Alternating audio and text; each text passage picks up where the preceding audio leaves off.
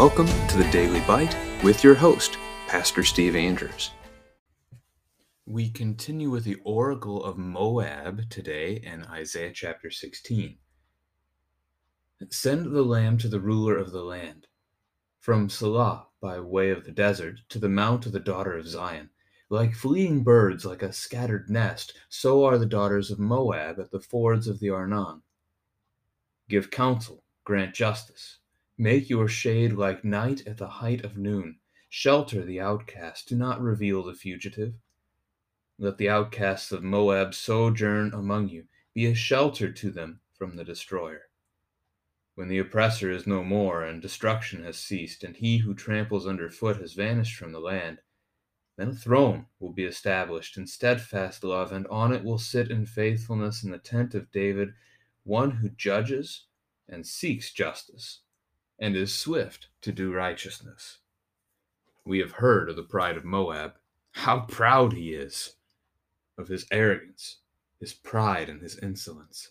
In his idle boasting he is not right. Therefore, let Moab wail for Moab, let everyone wail mourn, utterly stricken for the raisin cakes of Kir Hareseth. On the fields of Heshbon languish, and the vine of Sibmah, the lords of the nations have struck down its branches, which reached to Jazer and strayed to the desert. Its shoots spread abroad and passed over the sea. Therefore I weep with the weeping of Jazer, for the vine of Sibmah. I drench you with my tears, O Heshbon and Elealeh. For over your summer fruit and your harvest the shout has ceased, and joy and gladness are taken away from the fruitful field, and in the vineyards no songs are sung, no cheers are raised, no treader treads out wine in the presses. I have put an end to the shouting. Therefore my inner parts moan like a lyre for Moab, and my inmost self for Kir Hareseth. And when Moab presents himself, when he wearies himself on the high place, when he comes to his sanctuary to pray, he will not prevail.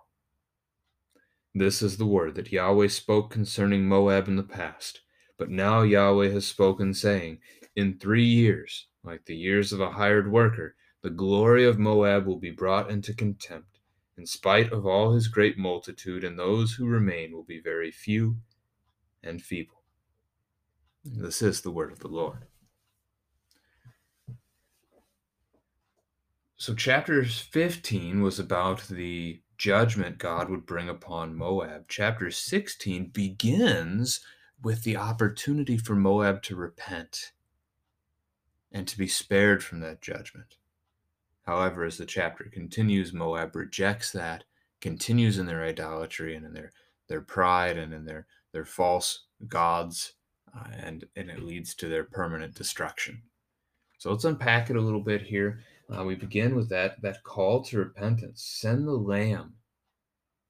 And this is a, a bit like Isaiah chapter 2, where we learn that nations would gather to Jerusalem.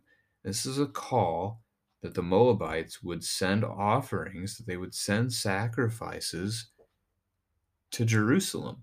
And we were, we as Christians today, uh, New Testament people, we think of forgiveness in Christ, and that is certainly true.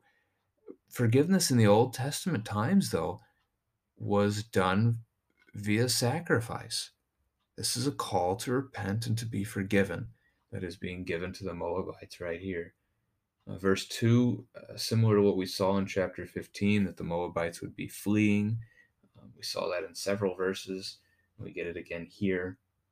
Verses 3 through 5 are the call for the Israelites to take in Moabites who are fleeing. We saw this in chapter 14, verses 1 and 2, that Israel would be restored and that there would be a reversal of roles. Those who were oppressing Israel would now end up being underneath the authority of Israel. And so here is a, a glimpse of that as the Moabites are called to this, but we're going to see in the next verses they reject this. So that Israel would give them counsel, give them justice, shelter their outcasts, those kinds of phrases that they would let their them sojourn in Israel and shelter them from the destroyer, which is a really neat phrase. We'll come back to that in just a moment. I wanted to look at that phrase in verse 3 first. Make your shade like night at the height of noon. Night is darkness. And so the darkness of night provides a complete covering over the land so that you can't see. Uh, and so the the idea here in verse 3 is that they would make make their shade at the height of noon like night. I guess the the word order might throw us off a little bit in English. Essentially, make your make your care for the Moabites all encompassing. Protect them, shelter them, cover them underneath your your care, your provision. That's the idea in verse 3. A shelter to them from the destroyer. This may bring your mind back to the Exodus account, to the Passover account, the, the destroyer being the being God Himself who would come and, and the plague of the tenth of the firstborn, the tenth plague, that God would wipe out the firstborn in every household. But the blood of the lamb of the Passover, the sacrifice painted on their doors, sheltered the Israelites from that, that plague. And so here the Israelites are to be a shelter to protect the Moabites from the destruction that was to come, the judgment that was to come. And then verse 5 is going to point us and this is the question to ask your children. I mean, as you read verses 4 and 5 together, uh, the last part of verse 4 into 5, ask your children, who are you reading about? Who is the one that rules with steadfast love, who is faithful, who sits on the throne, who is of the house of David, who judges, who is righteous? Who is this? Who are we talking about? This is the Messiah. This is Jesus. This is the Christ who was and is to come. I really like that phrase, steadfast love, uh, in the Old Testament. It is one of the great words in the Old Testament. And uh, the Hebrew word is hesed. Uh, it's a little hard to pronounce the guttural at the beginning of the word.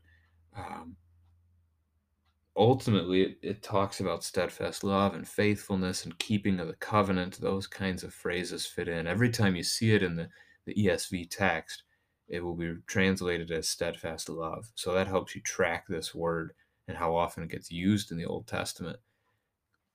But this is just one of those profoundly deep words, like agape in the New Testament, the Greek word agape, the unconditional love that God has for his people. This is God's faithfulness here to his covenant. So, Jesus, the one who will sit on the throne, will be faithful to the promises. God is faithful first in putting Jesus on the throne forever, and then Jesus is forever faithful from that throne of ruling over his people, caring for them, forgiving them. Uh, just it's a wonderful word. Uh, so my mind is always drawn to it when I see that steadfast love phrase in, in an Old Testament reading. All right, as we look then though to verse six and onward, the rest of the chapter, we learn that Moab resists. They reject this opportunity, this call to repent. They stick themselves in their pride. And as a reminder, pride in the scripture is almost always negative. There are a handful of uses of pride or boasting in a positive sense, but all of those are pointing to Christ and to what he does for us. When we take pride in ourselves, it is sin. Pride is boasting in me and what I've done. Look at how great I am. Look at how I can care for myself. Look at how independent I am, whatever it may be. And that's exactly what do, does the Moabites in here is that they continue to look to themselves. They continue to think of how, how they can care for themselves, how they can rescue themselves instead of repenting and allowing the Lord to forgive them rejecting his call to bring them home. In verse 7, uh, the raisin cakes are uh, really their festival food. And so uh, there, there will be no more celebration in Moab. In verse 8, we get a couple of symbols of life the idea of branches and shoots, uh, the idea that as a garden grows, you can either tend to it, you can care for it, or you can cut stuff out of it. And when you cut stuff out of your garden, you're killing it, you're destroying it. And so God here is cutting down the branches, He's cutting out the shoots, He's destroying Moab in judgment. But it's not it's not that this is something that God delights in. We see this, we've seen it before, and we see it a couple more times in the next two or three verses here. Verse 9, therefore I weep. It's God speaking. I drench you with my tears. Verse 11, my inner parts moan like a lyre. And that's not L I A R, it's L Y R E, the musical instrument, kind of a, like a small harp. God is the one who is able to judge, to do so rightly, and, and to lament at the same time.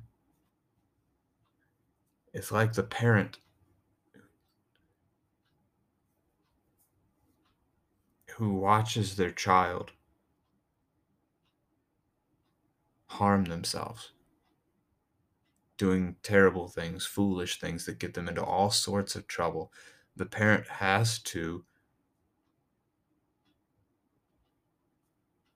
has to provide that discipline in the life of the child, but they don't discipline for the fun of disciplining. Parents will often say, This is going to hurt me a lot more than it hurts you, but, and there's some truth to that, that phrase. But it is God alone who can truly judge and lament at the same time. And that's what we're seeing him do here. Verse 9 their summer fruit and harvest, the shout has ceased. Judgment has come, judgment has finished, and there will be no one left to mourn. That's why the shout has ceased. The normal celebrations of life, the joy that comes with the harvest in verse 10, all of those things have disappeared. There is no more. But verse 12, instead of returning and repenting and, and turning to the Lord, what we see is Moab will turn to their own false God. And so they weary themselves on the high place. They they pray and they pray and they pray, but it's all for no good. Chemosh is not God.